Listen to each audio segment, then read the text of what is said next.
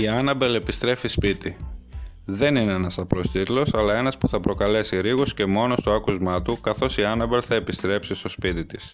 Για την τρίτη ταινία Άναμπελ θα επιστρέψουν η Βέρα Φαρμίγκα και ο Πάτρικ Βίλσον στους ρόλους των Λορέν και Εντ Γουόρεν, μαζί με τη νεαρή Μακένα Γκρέις στο ρόλο της κόρης του Τζούντι.